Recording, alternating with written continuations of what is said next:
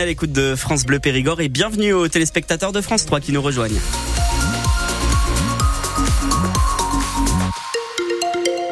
Bonjour Louis de Bergevin. Bonjour Benoît Chomeau. Bonjour Mathieu Benoît. Bonjour. Et à 7h, le journal, c'est avec vous Louis. Et on commence par faire un point sur la météo. Benoît, on, a eu chaud hier, on a vu le soleil, ça faisait du bien. Et ben ça continue aujourd'hui. Rebelote pour aujourd'hui, 19 degrés pour euh, les maximales cet après-midi.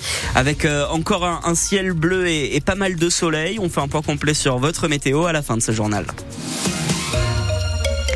Un immense portrait de Robert Badinter trône ce matin sur euh, la place qui porte son nom à Périgueux. Il a été dévoilé euh, hier lors de la cérémonie euh, pour l'hommage national à l'ancien garde des Sceaux qui est décédé la semaine dernière à l'âge de 95 ans.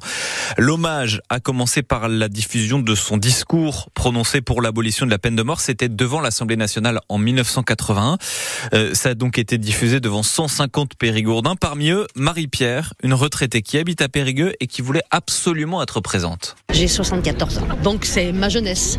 C'était incontournable de d'écouter le son hommage. Parce qu'en plus, la place s'appelle Robert Badinter. Donc voilà, il y avait deux, deux raisons de, de venir, quoi. Robert Badinter et la place. J'étais là. Quand il est venu en, en 2009, l'inaugurer. Je suis venu euh, écouter l'hommage à Robert Badinter et il était là. C'est lui, en plus, qui a parlé. C'était magnifique. Donc c'était un deuxième hommage. J'ai dit, c'est pas possible de, de, passer à côté. Voilà. Donc je suis venu. Vraiment, il représente pour la, pour la France quelque chose d'unique qui n'est jamais arrivé. Euh, le ministre de la Justice qui abolit la peine de mort, euh, c'est quand même euh, une chose incroyable. C'est émouvant de, l'entendre et de le voir, quoi. Voilà. Il y avait déjà la plaque avant, mais là maintenant il y a la photo en plus, donc euh, ça, il va perdurer dans nos souvenirs. L'hommage à Robert Badinter sur le site internet de France Bleu Périgord et sur l'application ici, on, vous a mis la photo de son portrait géant qui trône désormais donc sur la place Robert Badinter à Périgueux. Un des sujets qui tenait à cœur à l'ancien garde des Sceaux, c'était les conditions de vie des détenus. En 1986, il avait inauguré le centre de détention de Mozac en Dordogne, une prison semi-ouverte pour préparer les détenus à la réinsertion. Ce soir, France 3 diffuse justement un documentaire sur la prison de Mozac.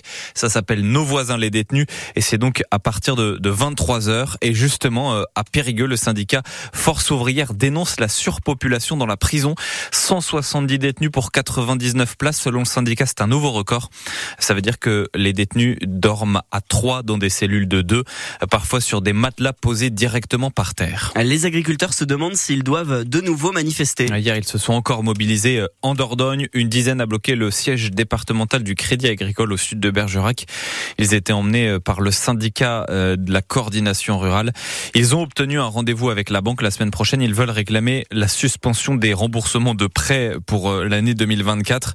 Dans le Lot-et-Garonne, 300 agriculteurs de la coordination rurale, là aussi, ont versé du lisier et des pneus devant plusieurs banques de Marmande, Agen ou encore euh, Villeneuve-sur-Lot. Ils se disent prêts à relancer le mouvement de colère, hein, dix jours après leur convoi qui est arrivé à Rungis. À Paris, les leaders du syndicat étaient reçus à l'Élysée. La coordination rurale dit qu'elle obtenu des assurances sur de nouvelles annonces avant le salon de l'agriculture, des annonces qui porteraient sur euh, les revenus des agriculteurs et sur la simplification administrative. Les vacances commencent demain par une grève à la SNCF. Les contrôleurs sont appelés à cesser le travail à partir de ce soir. Un TGV sur deux sera supprimé et ça va concerner la ligne Atlantique ou encore la ligne Paris-Limoges-Toulouse. La CGT annonce que la moitié des contrôleurs de Périgueux, Brive et Limoges vont cesser le travail donc dès ce soir. Il pourrait aussi y avoir des trains supprimés sur euh, l'axe Périgueux-Bordeaux. On saura ça ce midi. La SNCF n'a pas encore finalisé la liste des trains qui circulent ou pas. Un jeu très dangereux circule euh, à nouveau dans les cours de récré. Ça s'appelle le rêve indien. C'est inspiré du jeu du foulard. Les enfants retiennent leur respiration, se mettent en apnée pour provoquer une sensation de vertige ou un malaise, mais ça peut avoir des conséquences graves. Et le défi ressurgit par moments avec de nouvelles vidéos postées sur la plateforme. Il ressurgit jusqu'à chez nous, en Dordogne, où des élèves du collège Bertrand de Borne à Périgueux ont été surpris en train d'y jouer la semaine dernière. Les surveillants ont été alertés à temps et le proviseur Jean-Christophe Torres a sensibilisé l'ensemble des élèves de l'établissement. Ce type de jeu, ça fait 25 ans que je fais ce métier. Malheureusement, euh, je suis passé par quatre académies et c'est récurrent. Ça ressurgit par moments et ce jeu-là, euh, encore une fois, le rêve indien me paraît extrêmement dangereux. Il s'agit évidemment de d'un phénomène auquel il faut donner toute son importance, potentiellement grave hein, pour la santé des pour la santé des enfants. C'est la raison pour laquelle j'ai adressé un message via via Pronote à l'ensemble des, des, familles afin de les alerter, de les, sensibiliser à ce à ce risque et plus généralement finalement de, de, de ce qu'on peut trouver sur TikTok et sur les réseaux sociaux parce que malheureusement ça n'est qu'une illustration parmi d'autres des dangers d'Internet. Les parents d'élèves ont été euh, alertés. Hein. Euh, tous les élèves qui ont essayé le jeu, eux, ont, été vus par l'infirmière scolaire. Et justement, dans le journal de 7h30, tout à l'heure, on entendra le, témoignage d'élèves qui ont joué à ce jeu sans se douter qu'il était dangereux. C'est ce qu'ils nous racontent. Des gens qui débarrassaient leur maison ont découvert quatre pains de dynamite dans leur grenier hier soir. C'était à Saint-Pardoux-la-Rivière. Ces explosifs étaient là sans doute depuis des années. Ils n'en avaient aucune idée. Ils ont tout de suite appelé les, gendarmes. Les militaires ont, ont condamné la pièce et prévenu les démineurs de de Bordeaux qui vont venir enlever ces explosifs en toute sécurité. Des milliers d'habitants du Terrassonnais se sont retrouvés sans internet, sans téléphone hier. Un gros câble d'orange a connu une panne, près de 10 000 usagers touchés. Le réseau devait normalement revenir hier dans la soirée selon l'opérateur. Ce matin, tout va bien pour euh, le PSG qui a gagné hier soir en Ligue des Champions de football. Un match aller des huitièmes de finale. Les Parisiens ont battu la Real Sociedad deux buts à zéro. Mais alors qu'ils étaient favoris sur le papier, ils ont quand même souffert. Ils ont dû attendre une heure pour ouvrir le score. Et encore une fois, c'est Kylian Mbappé qui a dû débloquer la situation Xavier Montferrand.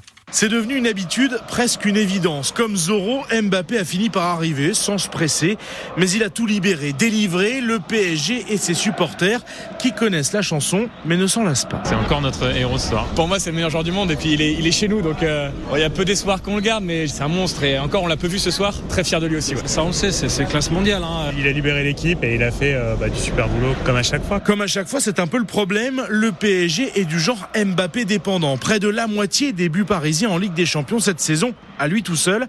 Mais Kylian, lui, au micro de Canal+, avait déjà en tête ce qu'il n'a pas encore inscrit. Bien sûr, euh, on a réussi à marquer, comme j'ai dit, à des moments importants, des moments qui font mal. Et voilà, on va aller au match retour. Ça va être un, un, match un peu plus similaire. Ils vont attaquer un peu plus. Ça veut dire qu'on aura des espaces. Ce sera très important de bien sortir de la pression. Et si on a tous ces espaces sur 40 mètres, je pense qu'on va aller là-bas et on va marquer. On va faire ce qu'il faut au match retour. Et hier soir, Kylian Mbappé a inscrit son 31e but de la saison en 30 matchs.